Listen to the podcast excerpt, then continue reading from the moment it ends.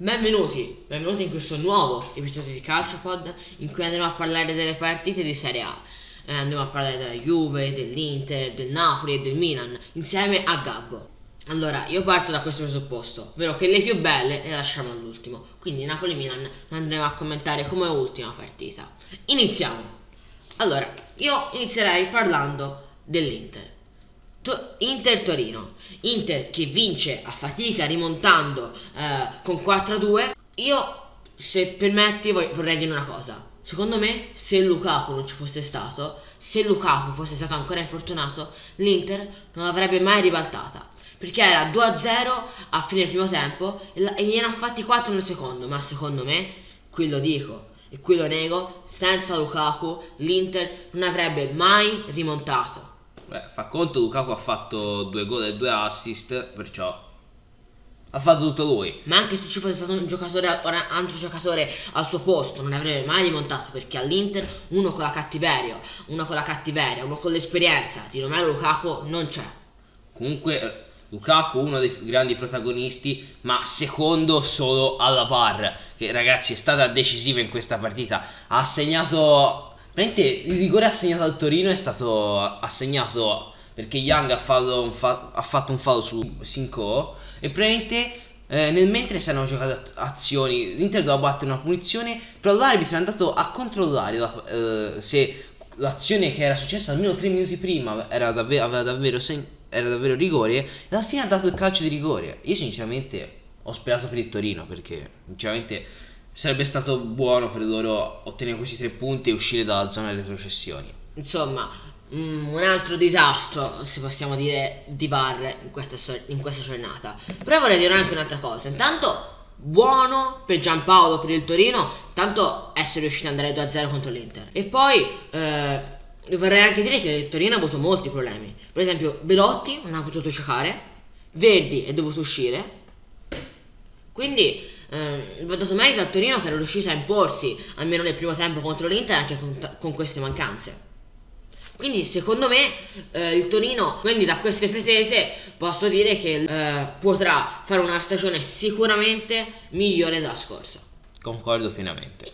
Invece per quanto riguarda la Lazio, bisogna dire che quella di Lazio-Crotone è stata sicuramente una partita molto strana, anche perché è sceso giù un acquazzone durante quella partita. Infatti ci sono stati anche dei disastri, ho letto che è caduto anche un ponte, insomma di disastri arrivati dalla città, ma durante la partita sembrava di vedere una partita a pallanuoto. Secondo me era veramente una partita da rinviare e ingiocabile così.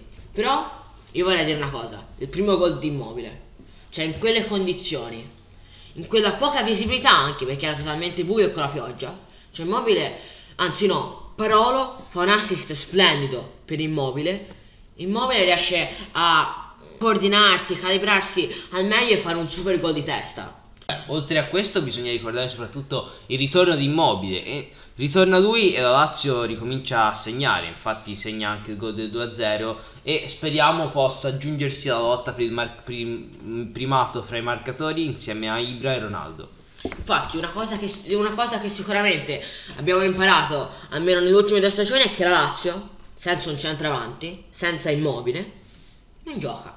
La Lazio non riesce a giocare senza Immobile, e serve quel centravanti alla Immobile. Si è visto nella scorsa stagione, ha vinto la scarpa d'oro. Invece parlando della Juve, io vorrei dire che questa è stata veramente, se non la più bella partita della stagione della Juventus, perché la Juventus domina contro il Cagliari, e non è una squadra come il Ferenc Varos con la quale vince 4-1 ma vince agevolmente. No, Cagliari è una squadra già molto inferiore alla Juventus ovviamente, ma già più insidiosa, e la Juventus domina, tante volte va sul 3-0 ma non riesce a farne più di 2, con una splendida doppietta di CR7. Poi ho visto anche più in forma Bernardeschi, che dalla nazionale si è ripreso tantissimo, e anche Dybala, anche se ha giocato soltanto i 10 minuti, ha fatto vedere qualcosa. Ronaldo sta prendendo la posizione del centravanti della Juve insieme a Morata, e i due formano una coppia fantastica, proprio da Champions si potrebbe dire, ovviamente se continueranno così. E io sono molto curioso di vedere Juve-Barcellona, il ritorno potrebbe essere una partita che sa di finale, che sa proprio di finale. Sì, con queste pretese dico proprio di sì.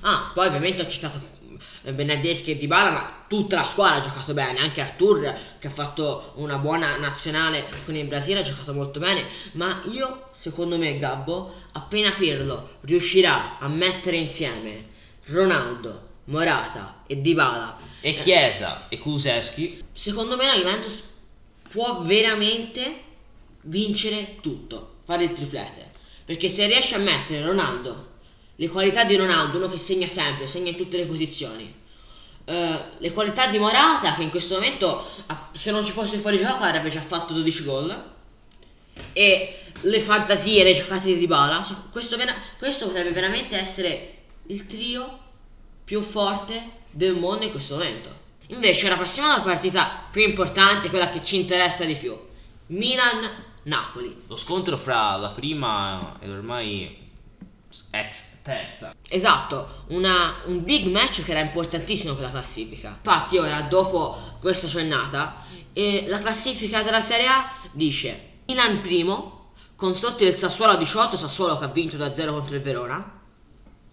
La Roma che si trova a 17, Roma che ha fatto una bella prestazione contro il Parma, infatti ha vinto 3-0 con un super Mkhitaryan peraltro, questo sempre a affermare quello che dissi 2 podcast fa, ovvero che le big inglesi stanno sprecando tantissimi giocatori come Mkhitaryan e gli italiani ne approfittano e fanno benissimo se poi rendono così tanto. Poi si trova la Juventus a 16, l'Inter a 15 e il Napoli, l'Atalanta, la Lazio a 14, e queste sono le prime 8 posizioni. E se andiamo più in basso, fra la decima e la prima distano soltanto 10 punti. È vero che siamo all'inizio del campionato, ma io un campionato così avvincente, così equilibrato non l'ho mai visto. Cioè in questi anni è migliorato il livello della Serie A, però come quest'anno mai. Beh, ci sono molte più squadre in gioco. Il Milan e l'Inter sono tornate fra le maggiori del nostro campionato. Poi si sono aggiunte Atalanta e la Lazio, che dopo anni ha cominciato a dare prestazioni continue e forti e di alto livello. Ritorniamo però alla partita ora. Super Zlatan fa una super doppietta, invincibile, intramontabile quest'uomo, però purtroppo si fa male. Il suo infortunio è una lesione al bicipite femorale. Ibra sarà fuori un mese. Secondo te, Gabbo, quanto inciderà la mancanza di Ibra negli schemi di gioco del Milan? Perché uno che può fare il ruolo di Ibra, anche ovviamente non come lui, l'unico è Rebic nel Milan, o Colombo se la vuoi azzardare, ma per il resto non c'è altro. È tutta una scommessa. Pioli dovrà giocare bene le sue carte e provare a sostituire il 39enne che ha fatto strascegliere in questo inizio di campionato. Cosa ne pensi invece delle dichiarazioni di Gattuso? Ovvero che scaricava tutta la colpa della non vittoria del Napoli e della fatica che fa il Napoli contro le big squadre su di sé, perché non aveva riuscito a insegnare ai propri ragazzi, ai propri calciatori, il carattere giusto per affrontare le partite. Vabbè, per quante colpe ne può avere Gattuso, che io non ne posso sapere, di sicuro ne avrà Balcoglio-Co, che ha preso il primo giallo ingiustamente, ma quando è un giallo non puoi rischiare così tanto contro Teo Hernandez, prendendo anche un rosso che ha ovviamente quasi praticamente distrutto i miei sogni di rimonta. E poi questa possiamo dire che non è proprio una colpa, però Mertens e Petagna là davanti, mamma mia, praticamente hanno sbagliato di tutto e di più. Petagna si è trovato almeno 2 volte da solo contro Donnarumma, degli errori clamorosi. Io non li chiamerei errori, però li chiamerei grandi sabotaggi di Donnarumma, uno dei portieri sì, in questo momento migliori al mondo. Poi mi ha fatto rabbrividire la traversa di Lorenzo. Mentre, dire che anche Kier ha fatto una cosa del genere all'inizio partita. Diciamo comunque anche che anche l'arbitraggio di Milan-Napoli non è stato proprio dei migliori, proprio per il giallo di Balcoglio-Co che ha condizionato la partita, anche perché se Balcoglio-Co non avesse preso quel giallo, avesse preso il giallo solamente sull'intervento su Hernandez, ecco che la partita poteva andare anche diversamente.